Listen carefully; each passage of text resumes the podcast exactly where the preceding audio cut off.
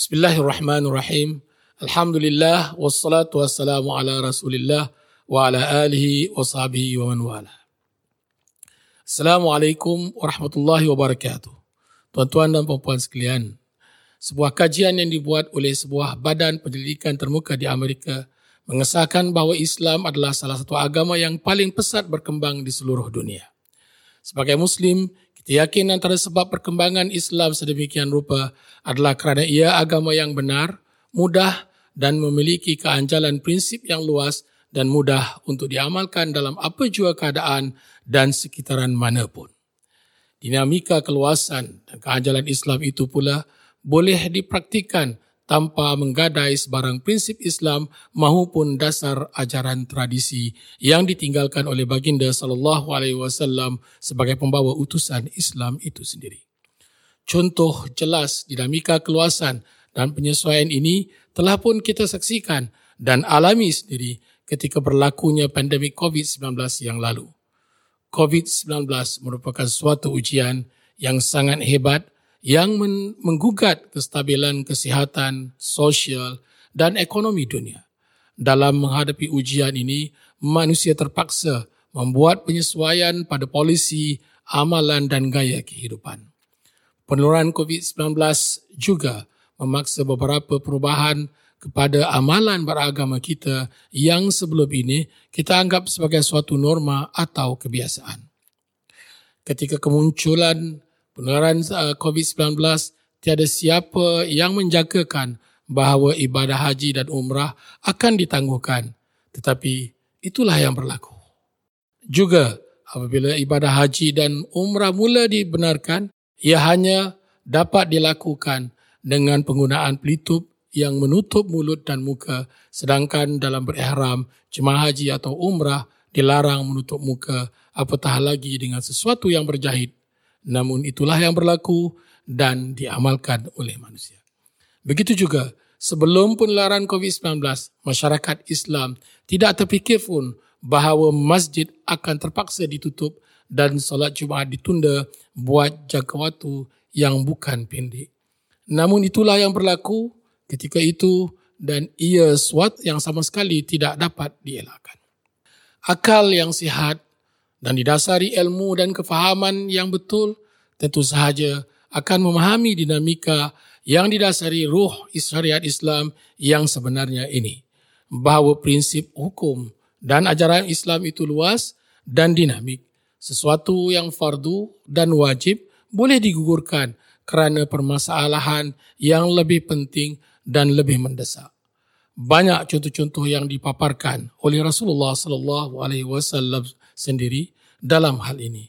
Antaranya semasa pembukaan kota Mekah yang berlaku pada bulan Ramadan dalam cuaca yang sangat panas, Rasulullah wasallam sendiri yang mendahului pembatalan puasa baginda.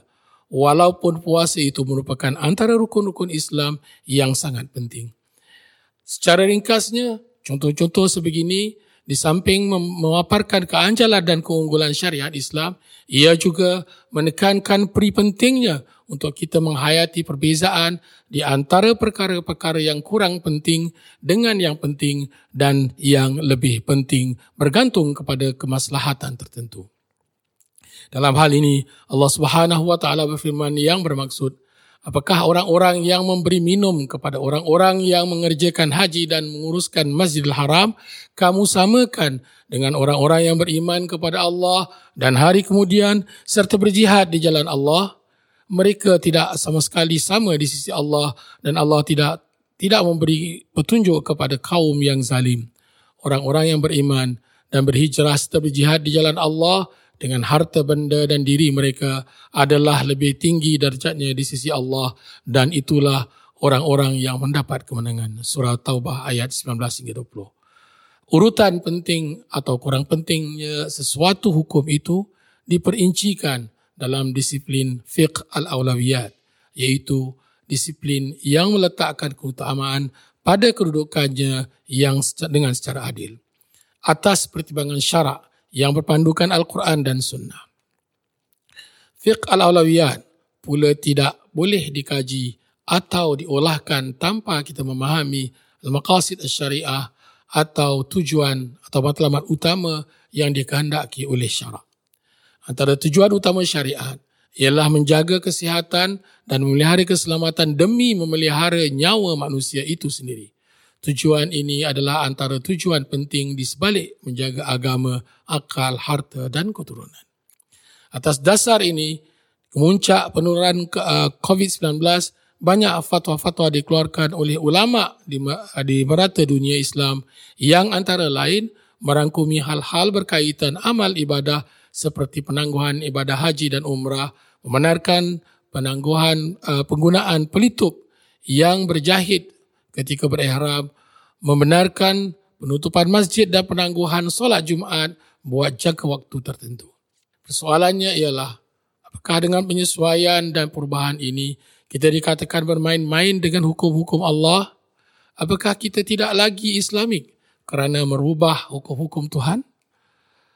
Fikirkanlah Sedangkan Rasulullah wasallam sendiri pernah melarang seorang memasuki masjid kerana bau mulutnya mengganggu jemaah lain kerana memakan bawang, maka apakah tidak lebih layak lagi ditutupi masjid atau ditangguhkan solat berjemaah kerana COVID-19 lebih bahaya dan memudaratkan nyawa dari bau sebiji bawang. Di samping itu, antara kaedah fiqh yang menjadi pegangan ialah kemudaratan taklah dihilangkan. Maka jika terdapat ancaman yang membahayakan nyawa, maka menolak serta mencegah kemudaratan adalah menjadi keutamaan. Kini kita berada dalam era post-pandemic COVID-19. COVID-19 telah terkawal, penularannya tidak lagi sehebat sebelum ini. Pada keseluruhannya, masyarakat Islam di seluruh dunia telah terbiasa dengan aturan dan disiplin ibadah yang dihayati ketika pandemik. Sebahagian penyesuaian amalan tersebut boleh diterima sebagai norma baharu yang baik untuk diteruskan yang telah jelas menjadikan masjid-masjid kita lebih bersih, lebih selamat, lebih teratur dan lebih tenteram sebagai tempat beribadah dan bermunajat. Boleh dikatakan ini adalah di antara hikmah di sebalik COVID-19 yang perlu kita ambil pengajaran darinya. Biasanya naluri manusia sukar untuk menerima perubahan kecuali perubahan itu dipaksakan ke atasnya kerana desakan-desakan tertentu seperti COVID-19 ini. Maka Alhamdulillah masyarakat kita kini boleh terima dan memahami keluasan Islam dalam membuat penyesuaian dalam keadaan senang maupun sukar. Jika saya ditanya, apakah pengajaran terpenting dari COVID-19 ini?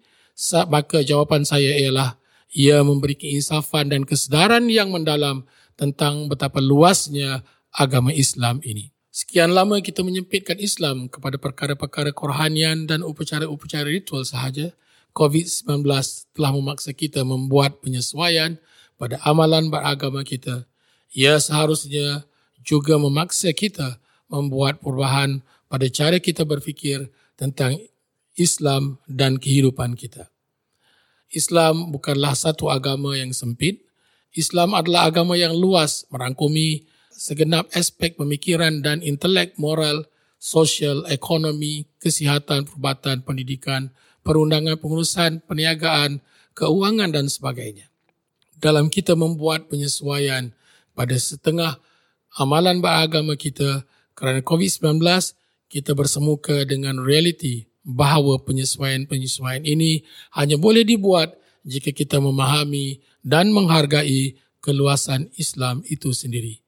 Kegagalan kita untuk melakukan sedemikian merangkapkan kita dengan pemikiran simplistik, literal dan jumud, sesuatu yang amat bertentangan dengan keluasan Islam itu sendiri. Sekian, wabillahi taufiq wa hidayah. Assalamualaikum, selamat berbuka.